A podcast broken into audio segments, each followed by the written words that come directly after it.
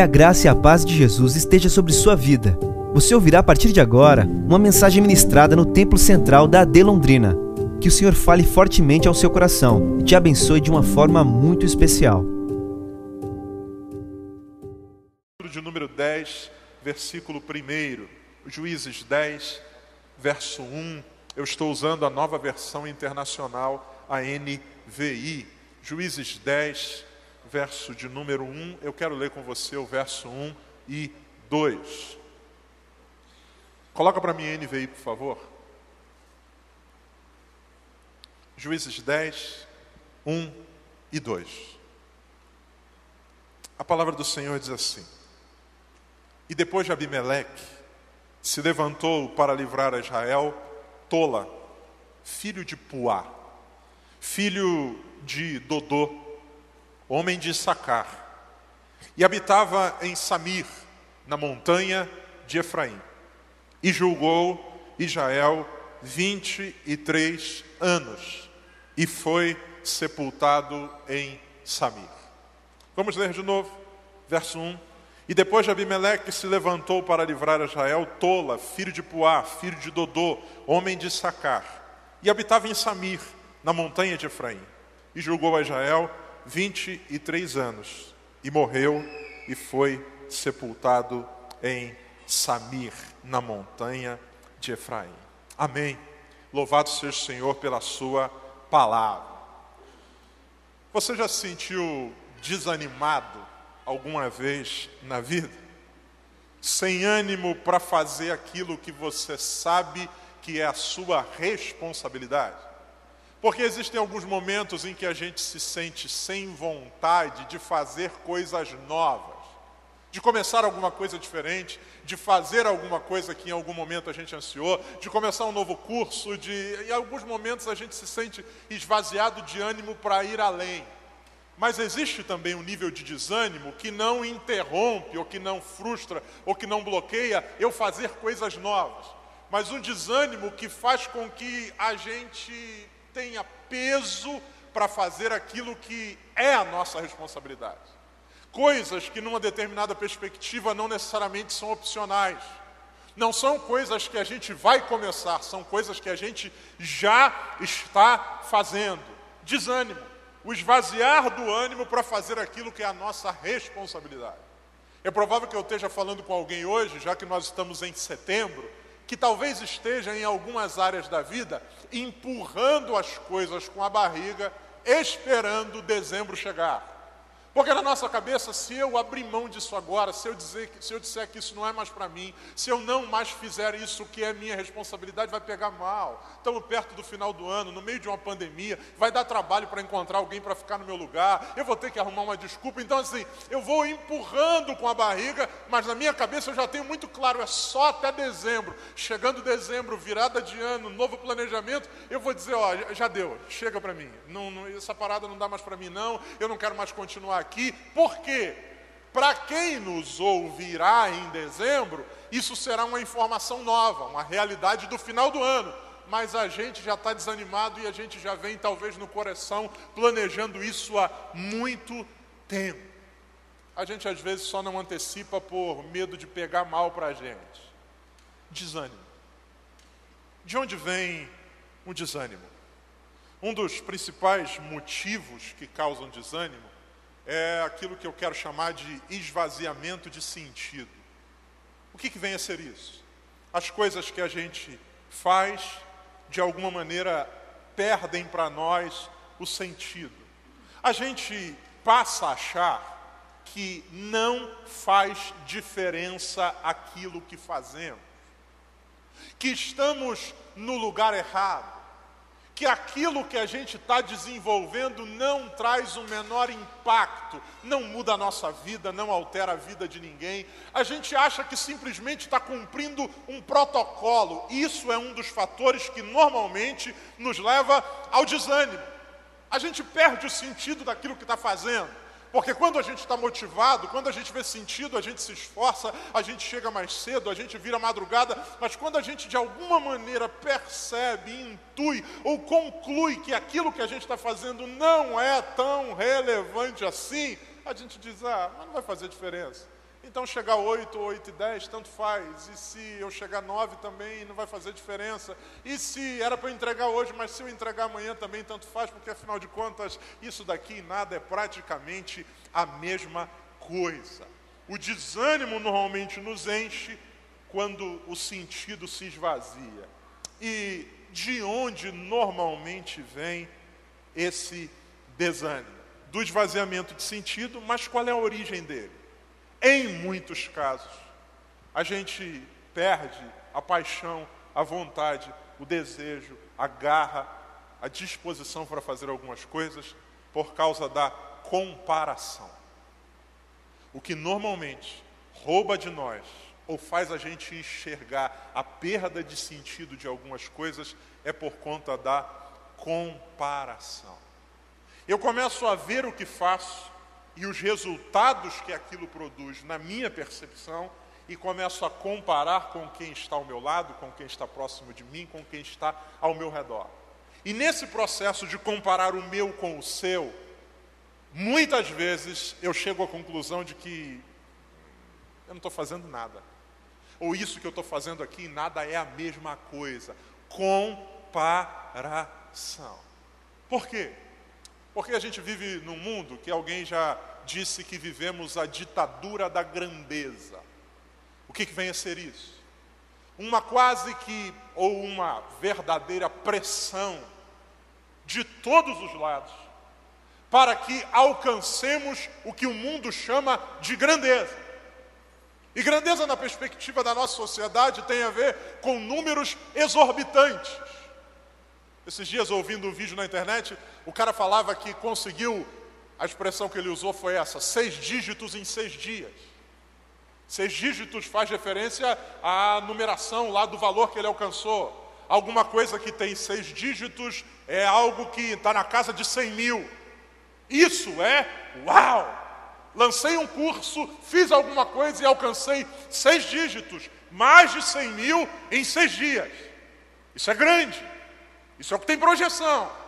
Ao mesmo tempo, talvez haja alguém que está com a gente aqui que é um vendedor. E que se alguém conseguiu vender uma quantia que deu 6 dígitos em 6 dias, você talvez esteja há 100 dias e não conseguiu 6 ou 1 dígito. E ao comparar, a gente diz assim, o que eu faço não faz sentido. Eu sou um fracasso. Alguém que faz algo parecido comigo explodiu e eu estou aqui remando contra a maré. Eu estou aqui enxugando gelo. Não sai do lugar. Comparação. Vivemos a época da ditadura, da grandeza. Tudo tem que ser muito grande. O que de fato faz sentido é algo que alcançou um nível absurdo. Veja as redes sociais. Se não são uma estrutura que de certa maneira nos impulsionam para a comparação. Lancei um vídeo, quantas visualizações tem? Porque o meu vídeo tem X visualizações e o vídeo do outro pastor tem 3 milhões de visualizações. Quantos seguidores tem? Porque eu tenho X seguidores, o outro tem trocentos seguidores. Então, essa comparação, ela vai muitas vezes dando na gente desânimo. Alguém também já disse que o mundo que vivemos é chamado de sociedade, ou pode ser chamado de sociedade do espetáculo. O que toca as pessoas, o que encanta as pessoas, o que traz alguma coisa que mexa com o coração das pessoas, ou que é valorizado por essa sociedade, é aquilo que gere o espetáculo. E isso nos dois lados, tanto para o bem quanto para o mal. Espetáculo que faz a gente mudar a nossa visão do que vem a ser sucesso. O que é sucesso? Como eu disse aqui, dígitos, quantidades, movimentos, aplausos, acessos, uau! E também faz mudar a nossa visão, como tudo é espetáculo, muitas vezes do que é, por exemplo, catástrofe. Vemos um momento onde somos bombardeados por tanta informação, e isso gera comparações, que não somente aquilo que é bom para ser valorizado precisa estar num nível absurdo, como aquilo que é ruim também. Eu já contei aqui algum tempo atrás que eu me peguei envergonhado porque estava na casa de alguém em viagem e estavam sentados na cozinha e tinha uma televisão funcionando num outro cômodo, e lá estava falando de um repórter dizendo: acabamos de chegar aqui no local de um acidente, um ônibus virou na estrada não sei qual, com não sei qual, na BR não sei o que, indo não sei para onde, um ônibus virou. E aí isso chamou a atenção do dono da casa e minha também, disse: vamos lá. E aí a gente correu para a sala e tinha as imagens lá da ribanceira, o ônibus virado. E aí o repórter disse assim: e morreram 6 pessoas. Um ônibus grande, 50 e poucos passageiros. Ele diz: morreram 6 pessoas. E quando ele disse isso, eu não vigiei. Eu olhei e falei assim: só 6, pô. E ele que estava junto comigo disse também: oh, 50, só 6 é nada. Percebam, se não for espetacular, se não morrer 200, não é catástrofe. Se não for esquartejado, não é perda. Essa comparação faz essa sociedade do espetáculo, faz a gente inevitavelmente estabelecer comparações e muitas vezes esvaziar o sentido das coisas. Ora, se um ônibus virou e alguém quebrou o dedo mindinho, isso já é algo ruim. Se alguém morreu, se tinha 10, 5 ou 50 anos, é uma perda. Alguém vai chorar o luto. Vivemos um momento, por exemplo, da Covid-19 ainda, onde todos os dias surgem estatísticas. Morreram hoje no Brasil 570 pessoas, 982, 317, 1.400. E agora estamos num patamar minimamente menor, comparado com o que tinha antes, e isso pode anestesiar o nosso coração. Quantos morreram hoje? 371. Ah, não morreu ninguém, pô. Estava morrendo 1.500 outro dia. Precisamos tomar cuidado com essa sociedade do espetáculo, essa ditadura da grandeza. O texto que a gente acabou de ler, ele mostra para nós uma realidade muito diferente do que vem a ser isso. O texto que a gente leu, esses 2 versículos, fazem parte do livro dos Juízes. Eu já falei sobre esse livro aqui algumas vezes. O livro dos Juízes é aquele livro onde a gente tem uma das mais profundas e explícitas revelações da paciência de Deus. O livro dos Juízes mostra os altos e baixos humanos, uma sociedade, um povo chamado de povo do Senhor, mas que peca, que transgride, que por graça de Deus se arrepende, e quando a gente pensa que vai, eles tropeçam de novo, e isso vai numa estrutura continuada, como uma montanha russa de altos e baixos. A estrutura do livro dos Juízes, ela é cíclica. A gente normalmente tem o pecado do povo, depois Deus enviando contra esse povo uma nação estrangeira que os oprime, esse povo se arrepende, se quebranta, Deus envia um libertador, o povo desfruta de um tempo de paz, e quando a gente acha que todos foram felizes para sempre, a Bíblia diz: tornaram a fazer os filhos de Israel de novo o que era mal aos olhos do Senhor. Na perspectiva humana, a gente tem essa estrutura cíclica, um povo em constante tropeço. Na perspectiva mais profunda, o que a gente percebe no livro dos Juízes é de como o plano de Deus é infalível, apesar dos altos e baixos humanos. Se há um povo que oscila, há um Deus que continua sendo o mesmo. Se há um povo que modula, que flerta com a incredulidade, com o pecado, com a idolatria, há um Deus que continua sendo fiel ao seu propósito durante todo o tempo. Tal qual a palavra diz no Novo Testamento: ainda que nós sejamos infiéis, e isso fica claro no livro dos Juízes, ele permanece fiel, porque ele não pode negar a si mesmo. A história do juízo é essa história de altos e baixos, uma estrutura cíclica, onde a gente tem normalmente Deus usando uma figura, que são os chamados juízes, que são instrumentos de Deus usados para libertar o povo. E no livro, nós temos alguns juízes que se destacam. Se a gente for pegar do primeiro capítulo de Juízes até o capítulo 10, que é o que a gente acabou de ler aqui, os 2 primeiros versículos, a gente tem alguns, não dá tempo da gente fazer a leitura um por um, na sua casa faça essa conferência. A gente tem, por exemplo, no início do livro dos Juízes, a história de um homem chamado Otiniel. Otiniel é um juiz de Israel que era parente de Caleb. Caleb é aquele homem que faz parte do grupo dos 12 espias que não cederam às pressões daquele cenário adverso, se manteve fiel e Deus lhe prometeu que faria com que ele permanecesse. Esse homem chamado Caleb, da sua família sai um homem chamado Otiniel, alguém que é grande na sua descendência e que também faz coisas grandes. Ele tem vitórias poderosas.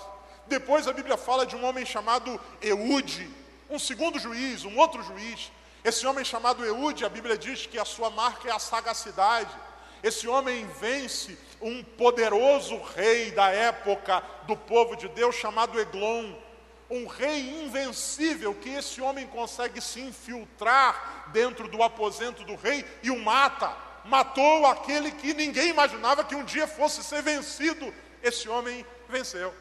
Depois a gente tem no livro dos Juízes a história de um homem chamado Sangar. Esse homem venceu 600 homens usando um instrumento que era utilizado na agricultura. Ele não tem uma arma, ele não tem uma espada, ele não tem uma metralhadora, uma AR-15, ele não tem uma granada de mão. Ele tem um instrumento agrícola que a Bíblia diz que sozinho ele matou 600 homens. Uau! O cara é uma máquina, matou 600 sozinho com um instrumento improvisado. Você já ouviu falar com certeza também de Gideão, o homem que com um grupo muito pequeno, formado por 300 soldados, venceu um exército gigantesco. É mais um dos juízes. Sansão, mais um dos juízes.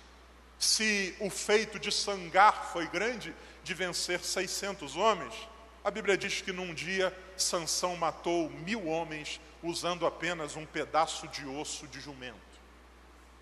Como ele fez isso? A cena mais próxima do que talvez seja essa batalha de Sansão é aquela cena do filme Matrix, onde vem gente de todos os lados e ele consegue vencer. Sansão venceu 1000 homens. Você talvez já tenha ouvido falar de Débora e Baraque, um homem e uma mulher que foram levantados por Deus para livrar Israel, e a Bíblia diz que o exército que eles enfrentaram foi um exército que tinha 900 carros de ferro, uma potência. Não é hoje como os carros são feitos numa linha de produção industrial. 900 carros de ferro para a época é algo absurdo. Débora e Baraque venceram esse exército que era de um rei chamado Jabim.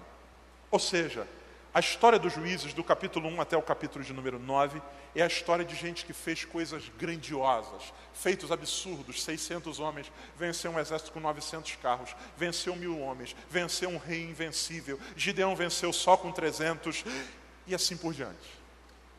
Até que, no capítulo 9, a gente tem uma história um pouco diferente, de um homem que também fez coisas grandes, gigantescas, mas ao contrário, do ponto de vista negativo. Põe para mim, por favor, Juízes capítulo 9, do verso 1 ao verso 5. Você já vai entender onde eu vou chegar. Juízes 9, do 1 ao 5. Abimeleque, filho de Jerubaal, foi aos irmãos de sua mãe em Siquém e disse a todo o clã da família de sua mãe: perguntem a todos os cidadãos de Siquém o que é melhor para eles, ter todos os 70 filhos de Jerubaal governando sobre ele, ou somente um homem. Ele quer saber o que o povo quer, que haja um governo expansivo, dividido. Ele tinha 70 irmãos, cada um governa um pedacinho, estados, províncias, ou se eles querem um governador só. Lembrem-se de que eu sou o sangue do seu sangue. Ele diz, eu quero saber se o povo quer um governante só, não porque eu queira assumir, muito pelo contrário. A gente é da mesma família, eu só queria pesquisar, assim, se o pessoal acha que uma pessoa só é melhor, ou 70. Verso de número 4.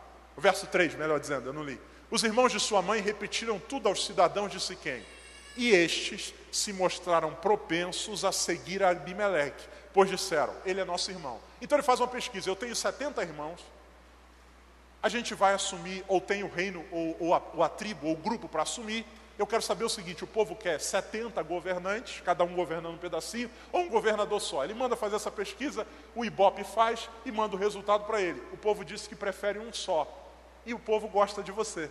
Verso de número 4. Deram-lhe 70 peças de prata tirada do templo de Baal-Berit, as quais Abimeleque... Ah, então o povo quer um governador só. E na pesquisa, como é que estão minhas intenções de voto? Você está em primeiro nas pesquisas. O segundo está abaixo de você. Ele então ganha 70 peças de prata, e a Bíblia diz que ele usou para contratar alguns desocupados e vadios que se tornaram seus seguidores. Ele monta um bando. Vamos comigo? Vamos montar aqui? Eu quero que vocês sejam os meus cabos eleitorais. Eu estou fazendo uma pesquisa e descobri que o povo gosta de mim, eu preciso de gente para trabalhar para mim. Os caras vêm. Verso 5. Foi à casa de seu pai em Ofra e matou os seus 70 irmãos, filhos de Jerubaal, sobre uma rocha. Mas Jotão, o filho mais novo de Jerubaal, escondeu-se e escapou. Olha o que esse cara faz. Mata a sangue frio os seus 70 irmãos. Dizima, só um, a Bíblia diz que escapou. Dizimou, acabou com todo mundo. Esse é o homem que vai assumir o controle do povo. E, obviamente, você sabe que quem começa assim não vai terminar bem. E a Bíblia diz que ele não terminou. Capítulo 9, versículo 50. 50. A seguir, Abimeleque, esse Abimeleque que matou os 70, ele está governando o povo, foi a Tebes, sitiou-a e conquistou-a. Mas dentro da cidade havia uma torre bastante forte, para a qual fugiram todos os homens e mulheres e todo o povo da cidade. O povo se esconde nessa torre que era muito grande, se tranca por dentro e subiram para o telhado. Abimeleque foi para a torre e atacou-a, e quando se aproximava da entrada da torre para incendiá-la. Todo mundo escondido na torre. Ele vai querendo botar fogo na torre para matar todo mundo cremado. Ele já matou 70 irmãos. Esse povo para ele é nada. Quando ele se aproximava, uma mulher jogou uma pedra de moinho gigantesca na cabeça dele e lhe rachou o crânio. Verso de número 54. Ele não morreu. Traumatismo craniano. Imagino que a cabeça vertendo sangue. Ele imediatamente chamou seu escudeiro e lhe disse: tire a espada e me mate, para que não digam que uma mulher me matou. Está morrendo, mas ainda assim orgulhoso. Ele prefere cometer o suicídio do que dizer que uma mulher o matou. Então o jovem o atravessou e ele morreu. 55. Quando os israelitas viram que Abimeleque estava morto, voltaram para casa. 56. Assim Deus retribuiu a maldade que Abimeleque praticara contra o seu pai, matando os seus 70 irmãos. Você está comigo? O livro dos Juízes, do capítulo 1 ao capítulo 8, a história de grandes homens que fizeram coisas absurdas. No capítulo 9, nós temos um homem que fez coisas absurdas, mas para o lado errado. Esse homem que matou seus 70 irmãos, que dizimou muita gente, esse homem morre de maneira cruel, uma pedra na cabeça, ele comete o suicídio, Deus traz a sentença do seu pecado sobre ele. Agora imagina o estado deste povo. O nosso governante morreu, e morreu como? Ele foi um assassino, matou seus 70 irmãos, ele morreu uma pedrada na cabeça e ele se matou. É assim que Abimeleque termina os seus dias. Um líder que se suicida depois de ter feito muitas atrocidades. Depois de Abimeleque, a gente chega no capítulo 10 de Juízes. 10, verso 1. Depois de Abimeleque, um homem de Sacar, chamado Tola, filho de Puá, filho de Dodô, levantou-se para libertar Israel. Ele morava em Samir, nos montes de Efraim. Presta atenção. Do capítulo 1 até o capítulo 8, gente fazendo coisas grandiosas. Matando 600 homens, matando 1.000 homens, derrubando gente com 900 carros de ferro, matando com uma queixada de jumento, matando leões. Uau! Depois de tudo isso vem Abimeleque, que arrebenta com tudo, que mata muita gente, que destrói seus irmãos, que morre num suicídio louco. E quem vai suceder Abimeleque? A Bíblia diz que depois de Abimeleque vem um homem chamado Tola. Quem é Tola? Tola é um personagem que a Bíblia resume sua biografia a 2 versículos. Que foi o que nós lemos, verso 1 e verso 2 do capítulo de número 10. E o que esse homem fez? O verso de número 1 diz: levantou-se para libertar Israel. Verso 2: e liderou Israel durante 23 anos. Então morreu e foi sepultado em Samir. Quem é Tola? Diga comigo, por favor. Tola é um instrumento de pacificação de Deus. Não há registros dos exércitos que Tola enfrentou. Não há números do quanto ele venceu. A Bíblia não diz quantas guerras ele lutou. A Bíblia não diz quantos exércitos ele venceu. A Bíblia não diz quantos reis ele subjugou. A Bíblia não diz isso. Depois de tanta história grandiosa, Sansão, Gideão, Débora, Eúde, Sagar, Abimeleque, a Bíblia diz que Deus levanta um homem chamado Tola. E esse homem tem uma marca. Esse homem lidera Israel durante 23 anos. E sabe qual é a marca da vida de Tola? Ele termina os seus dias entregando Israel muito melhor do que quando ele recebeu. O que veio antes dele foi um rei perverso. Esse homem passa 23 anos. A Bíblia não revela para nós nada de absurdo. A Bíblia diz apenas que ele libertou e guiou, liderou Israel e depois morreu. Esse texto nos ensina algumas coisas. Primeira verdade: Deus é quem conduz a sua obra. E nesse processo, ele escolhe quem usará e usa de maneiras diferentes. É Deus quem conduz o seu povo. E nesse processo de conduzir o seu povo, ele escolhe quem vai usar e usa de maneiras diferentes. Como Gideão, Deus usa para matar leões. Outro, como Tola, Deus usa para simplesmente conduzir o povo. 23 anos. A pergunta é: qual dos dois é maior? Qual dos dois foi melhor? Qual dos dois foi mais usado por Deus? Os dois.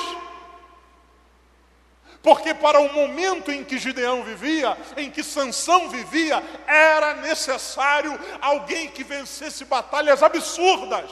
Mas para o momento que Tola vive, Deus não precisa de um guerreiro absurdo. Deus precisa de um homem que, depois que o povo está machucado por conta de um líder perverso, alguém que simplesmente conduz o povo em paz. Estabilidade é tudo que Israel precisa nesse momento. Por que depois de Abimeleque, Deus não levanta um homem que vai... Não! Depois de Abimeleque, Deus levanta um homem chamado Tola. E o que Tola faz? Não sabemos. A Bíblia diz apenas que foram 23 anos onde esse homem conduziu esse povo. E isso também fazia parte do plano de Deus.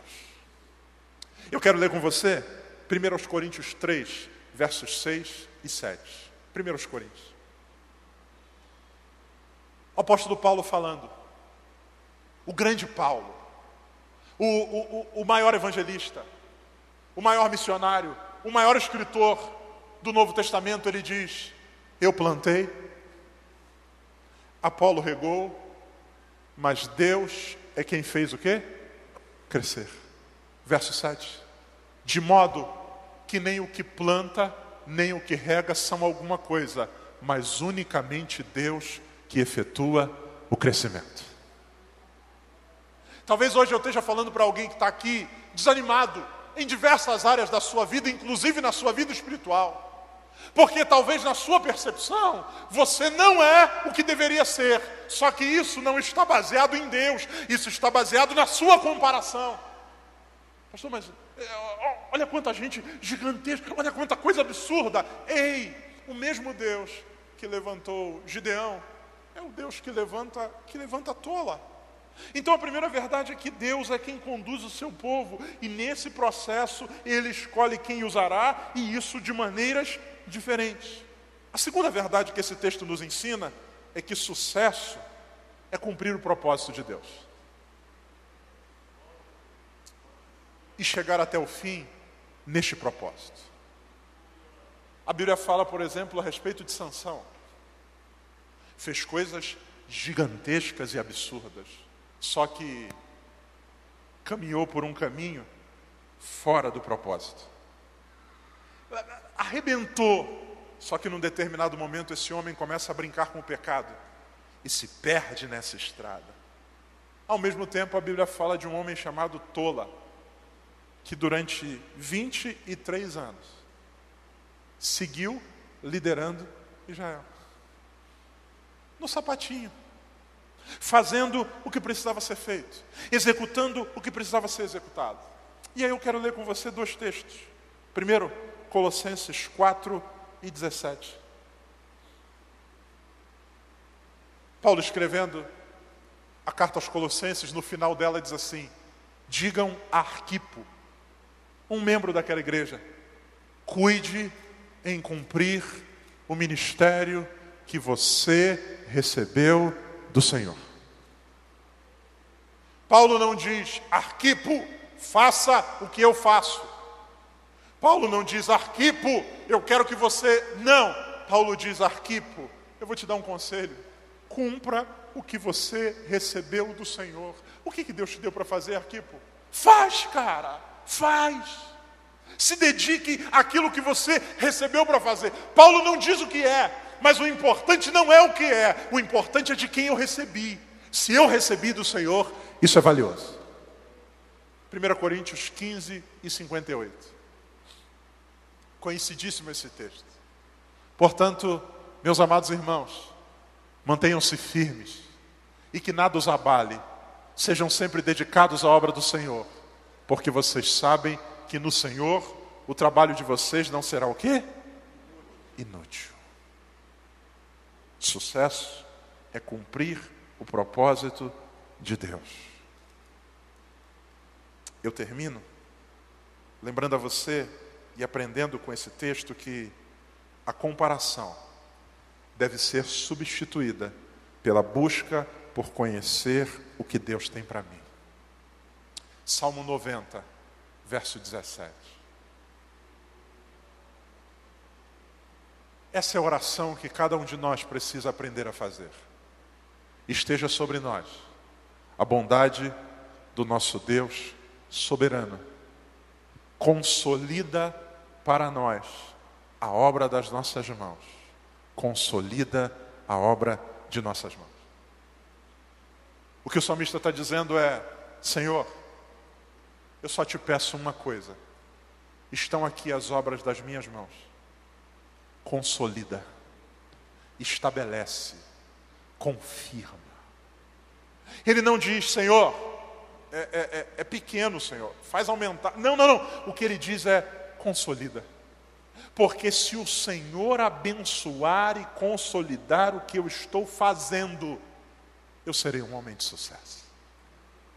Um homem de sucesso não é alguém que faz coisas que impressionam os homens. Um homem de sucesso é alguém que faz coisas que glorificam a Deus. O Senhor consolida. Então, essa noite, em nome de Jesus, eu quero lembrar a você que o nosso Deus é o Deus de Josué, que um dia orou e a Bíblia diz que o sol parou. Uau! O nosso Deus é o Deus de Moisés, que um dia tocou nas águas de um mar intransponível, e a Bíblia diz que se fizeram paredes de águas, e o povo passou. Uau! Mas o nosso Deus também é o Deus de um casal que morava em Belém. Uma jovem noiva, ela recebe a visita de um anjo, e o anjo diz assim: bendita é você entre as mulheres. Por quê? O que eu fiz? Eu moro aqui nessa cidadezinha, nem casei ainda, sou alguém comum. Não, Deus escolheu você. Escolheu para quê? O que eu vou ser? O que eu vou fazer? O poder do Espírito Santo te envolverá. Uau, o Espírito Santo vai me envolver? Vai, para quê? Você vai ter um filho. Mais. E o que mais? Um filho. Qual é a sua missão? Sua missão é cuidar de uma criança. Cuide da criança. No ventre, nos primeiros passos, na alfabetização, no cuidado. Seu esposo, ensine para ele uma profissão. E o que a gente vai ser? Fica tranquilo, porque essa criança é o Salvador do mundo, Jesus Cristo. Qual é o papel de Maria? Cuidar. Maria faz aquilo que todas as outras mulheres com filhos fazem. Só que aquele é o propósito de Deus para a sua vida. Aquele menino vai mudar o mundo. Talvez olhando para você, você se pergunte, será que o que eu estou fazendo tem sentido? Pastor, mas é tão pequeno. Pastor, comparado com as outras pessoas, não faz... Deus manda dizer hoje a você, o Deus de Gideão é o Deus de Tola. O Deus de Baraque é o Deus de Tola. O Deus de Sansão é o Deus de Tola. O mesmo Deus que levanta a gente para matar milhões é o Deus que, porque quer completar o seu plano, escolhe um homem que vai passar 23 anos. A Bíblia não registra nenhum feito absurdo, mas eles foram grandes, porque esse homem conduziu o povo de Deus no momento que Deus precisava. 23 anos. Então, talvez a grande pergunta não seja o que faço. A grande pergunta não seja quais os meus números. A grande pergunta da vida é o que Deus quer para mim. Porque se eu estiver no centro da vontade de Deus, isso vai ser o maior sucesso do universo. No centro da vontade de Deus. Tola começa, 23 anos depois a Bíblia diz que ele termina. E depois que ele termina, a Bíblia diz que ele foi sepultado na sua cidade natal. O mais importante na vida desse homem é que cumpriu o seu propósito e terminou bem. Descansou. Repousou. E a Bíblia não gasta 10 páginas para falar dele. Só 2 versículos. Mas esses 2 versículos estão na palavra de Deus para nos lembrar que sucesso é caminhar debaixo do propósito de Deus. Você pode ficar de pé. Essa foi uma mensagem ministrada no Templo Central da AD Londrina. Acesse nossas redes sociais no Facebook, Instagram e YouTube e fique por dentro de tudo o que está acontecendo.